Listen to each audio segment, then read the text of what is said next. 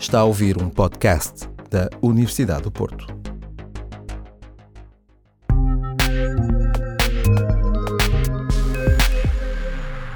Olá, bem-vindos ao Library Talks, uma série de podcasts sobre a temporada de outono dos Friday Noon Seminars, que acontecem todas as sextas-feiras no Instituto de Investigação e Inovação em Saúde, I3S, Universidade do Porto.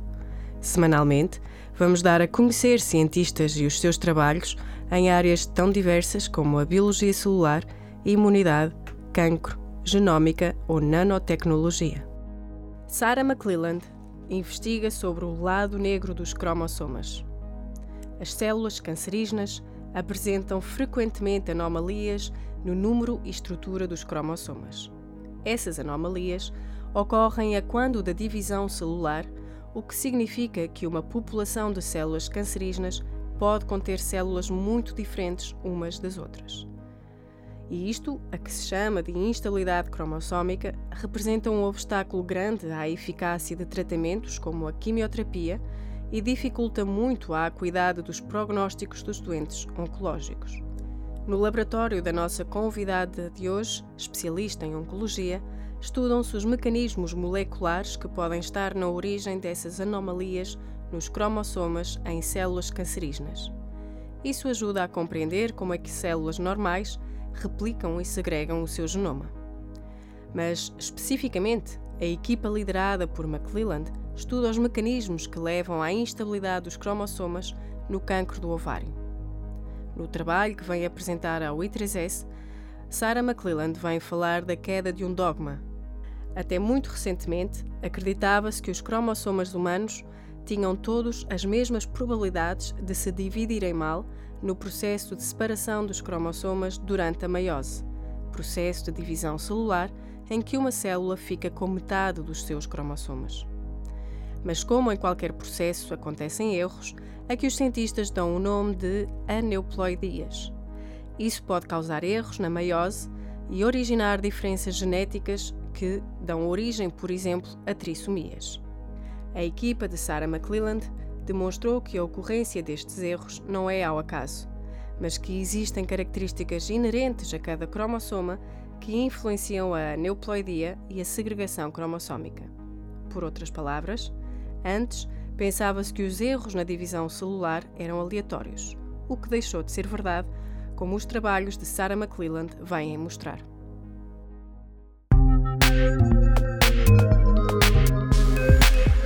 Este podcast foi gravado em inglês. So, Sarah, thank you very much for being here at the Library Talks. So, I would like firstly to ask you how would you describe yourself as a scientist?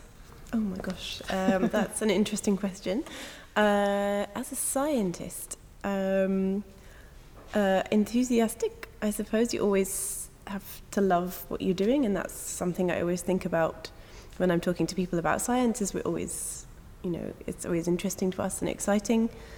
Um, as a scientist, in terms of, I mean, how I work, do you mean? Um, I suppose, luckily, the position that we're in is that we're able to work following what interests us and the story we want to find. So we try to keep an open mind about what we are looking for and test all the possibilities we think of.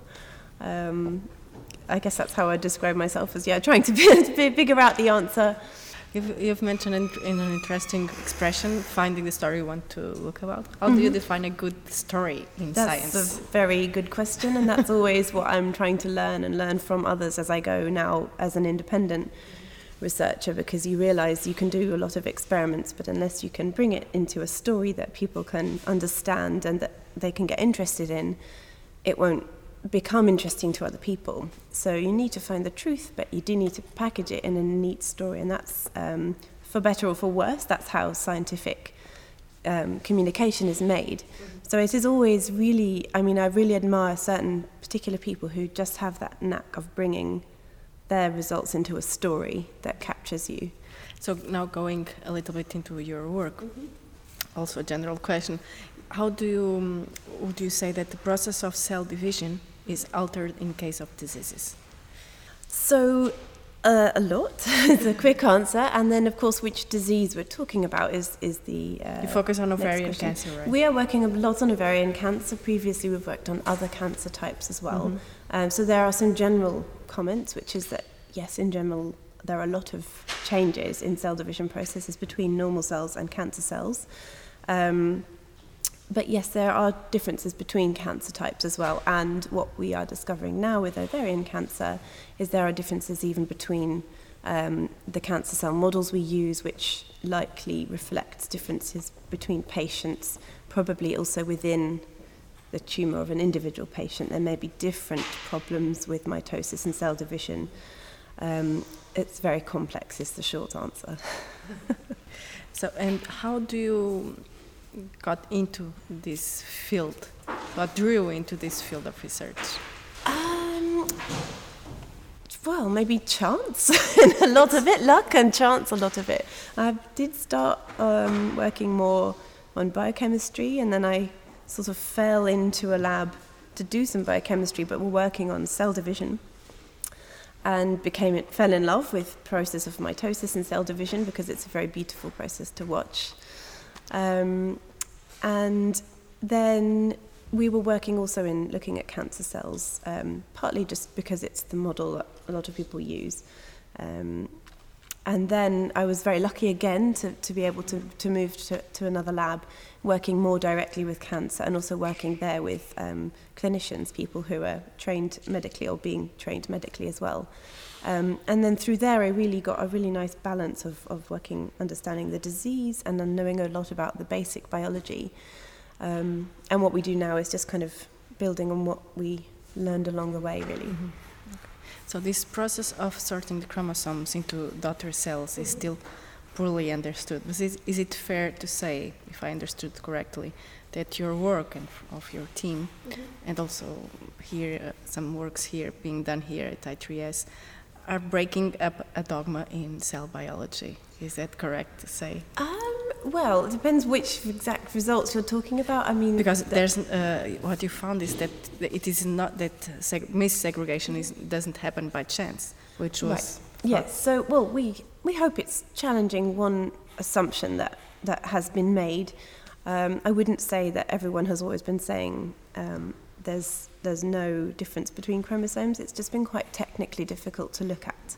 So yeah, we started becoming interesting in asking are there differences between chromosomes.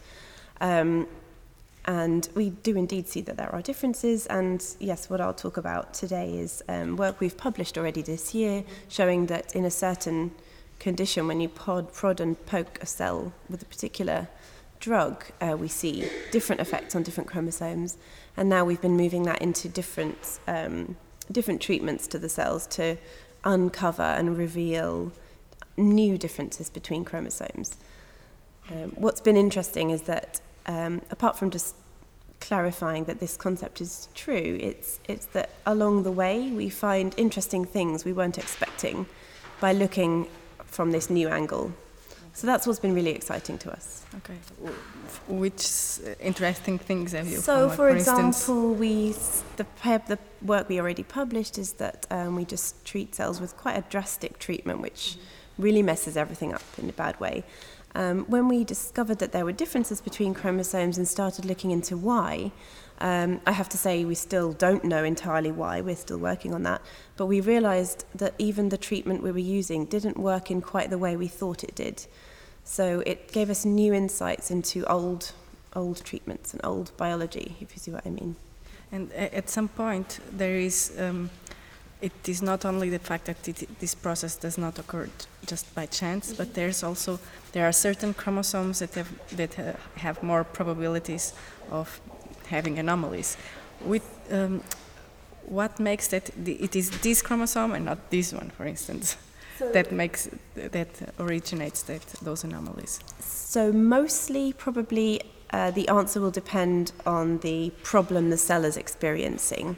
So again, drawing on the work we have data for, we if we treat with one particular drug which interferes the way with chromosomes attached to the, the apparatus that can catch them and pull them apart, the mitotic spindle.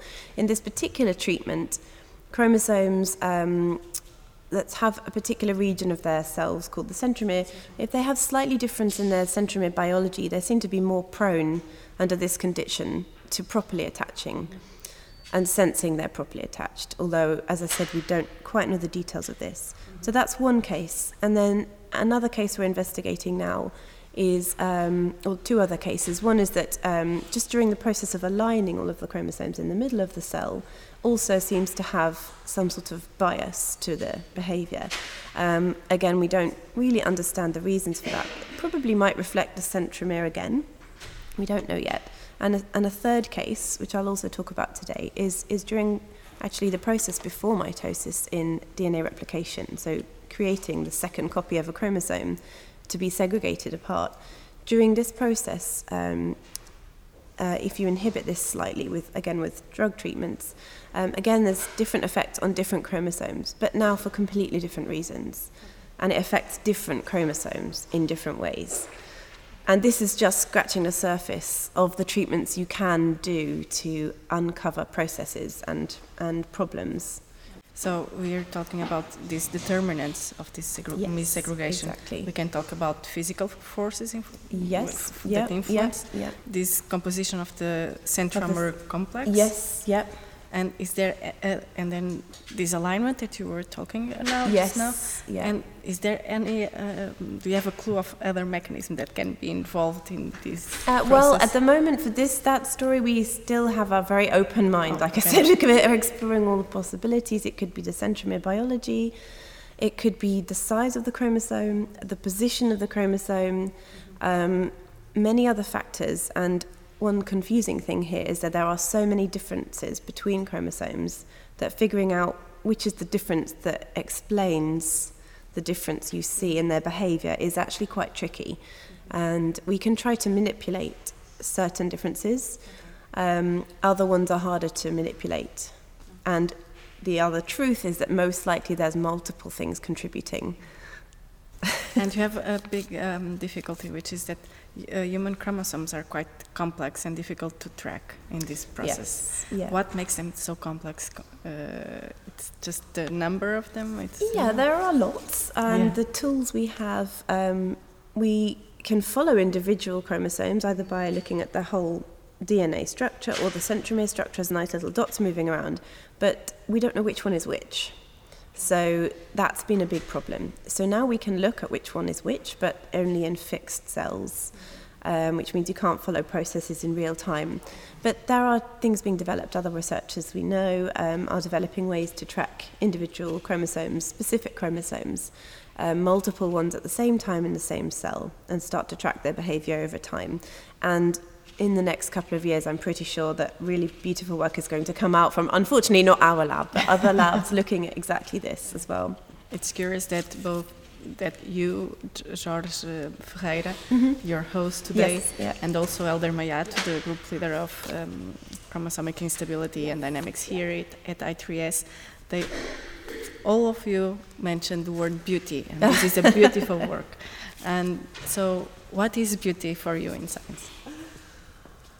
Oh, well, there's the aesthetic. Or what makes uh, a scientific work beautiful? Beautiful. It often is, I suppose, just down to the, the image, the image that you're seeing. Um, and I don't it's know. It's a visual aesthetic. It's the visual, I think, yeah. Um, I mean, there's obviously beauty in, in when a story can fit together, but really the beauty that strikes you is, is the visual images. And I mean, I still, when I get a chance to go to the microscope, I, I just love it. There's nothing like it it's it's the beauty and also that it's yours. Like you you did that, you can see it. You're the only one seeing that, um, and there the enthusiasm never. Luckily, still's never dying anyway for me. so if you you said that uh, you said before that in the couple of years now, mm-hmm. there is going to more work is going to be out about this subject. So if you had, if you were in the position of defining like a research agenda for your mm-hmm. field, what would be the main uh, challenges and the main issues to be tackled? Um, in terms of the scientific question, yeah, yeah. Um, I suppose that's a bit subjective because I know what I think is interesting.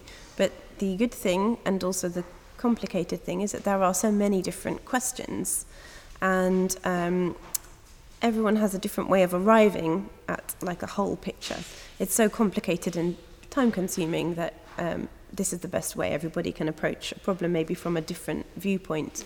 But from our viewpoint, we're very interested in testing as many different mechanisms which interfere with proper uh, cell division as possible because everything we do is quite artificial.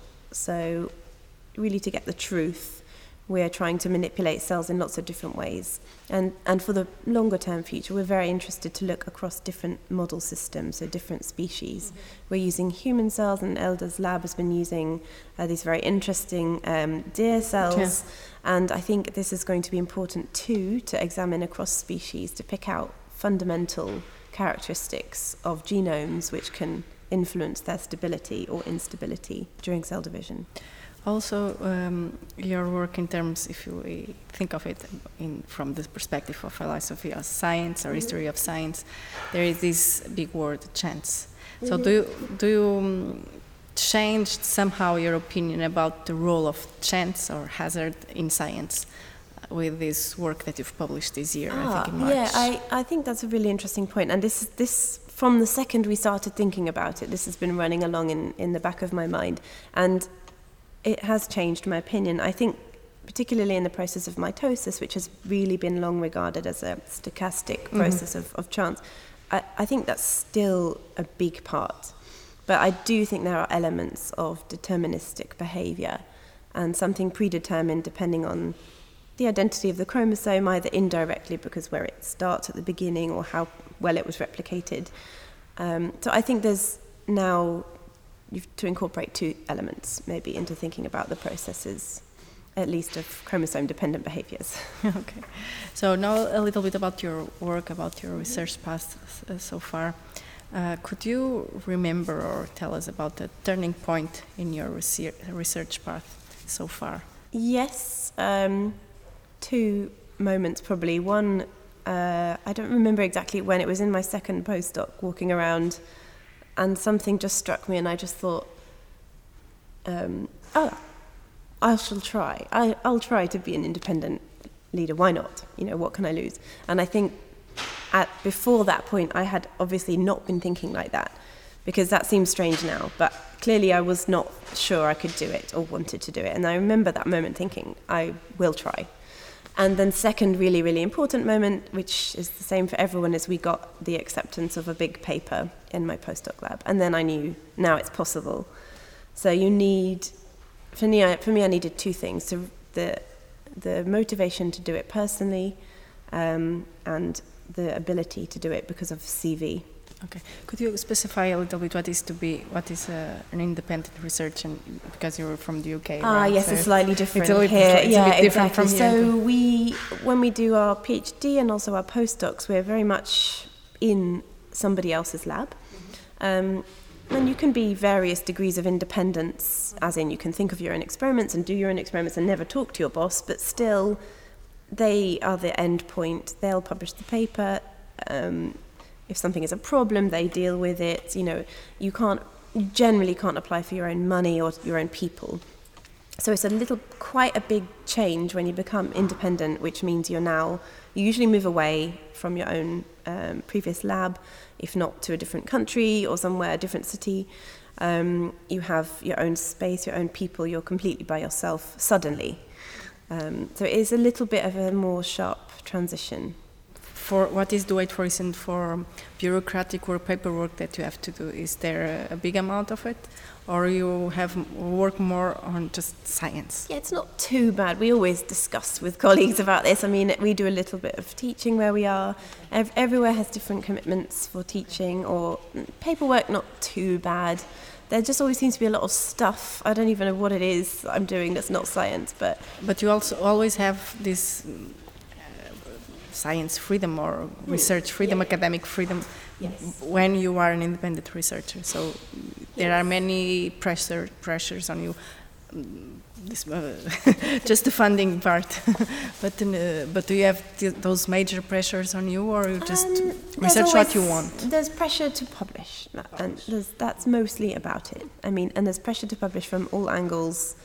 Probably the most one is my own because without publishing, you're not anything because if you're not telling everybody what you're doing, you, you need to be telling people what you're doing. And we tell people informally all the time. We come to visit, we go to conferences, but publishing is the thing that will go forever in the record, and it goes around the world, and it's and it's the, the best way to keep it moving forward. And the you know wherever you work for obviously wants you to publish because that's how they are judged, and they get funding based on that too. So that's the pressure. But we can publish on whatever we like. and what you've mentioned before, the moments that you go to the microscope and mm-hmm. just see those images, is there any other favorite aspect of your work that just drives you into science? Yeah, I mean, new results always, always. Love to see that if it's my own result or um, my lab's result. I love to see their data. But um, my favourite thing now, as the lab is growing a bit, is when somebody will come to me and say, um, I've had an idea and I want to do this. And that's just brilliant for me because they have enjoyed what they're doing and they're invested and motivated and thinking about it and they've come up with their own thing and they've now got their own drive to do something. That's it, it doesn't happen very often yet. I still have a young lab, but that's really, really, really nice. And what are the main challenges of working and growing um, uh, this uh, young lab? Um, How do you do? You feel like a role model, or do, that you have to be a role model for the people you work with, or just another way? Yeah, I hadn't really thought too much about that. I mean, the, the challenges are, are time and people management. Um, so people are very different maybe scientists are more different from each other than normal people, I don't know. But managing people in the best way is, is really a very, very big learning curve. And I don't think it stops because everyone new is different again. Um, a role model, I don't, yeah, I don't know. I, I hope to be, I suppose. I mean, particularly, I always try to mention, particularly to female colleagues, that um, I have a young family as well and that it's possible um, to balance these things. Um, mainly because people do often comment uh, that they're not sure how if it's possible or could they manage. So I always highlight the fact I have two young children, and uh, not that it's easy all the time, but I, I try not to complain because I'm very lucky to be in the position I am. So what would you, uh, you know, the, this poet Rainer Maria Rilke, wrote a letter for a young poet. If you had to write a letter for a young scientist, what would be your biggest advices? Biggest advice uh, believe in yourself. You can do it. That's a, a, great way to uh, end okay. this interview. Okay, thank you very Thanks much. Thanks very much. It's really nice to meet you, Jan. thank you. Para ouvir mais, subscreva os podcasts da Universidade do Porto em notícias.up.pt.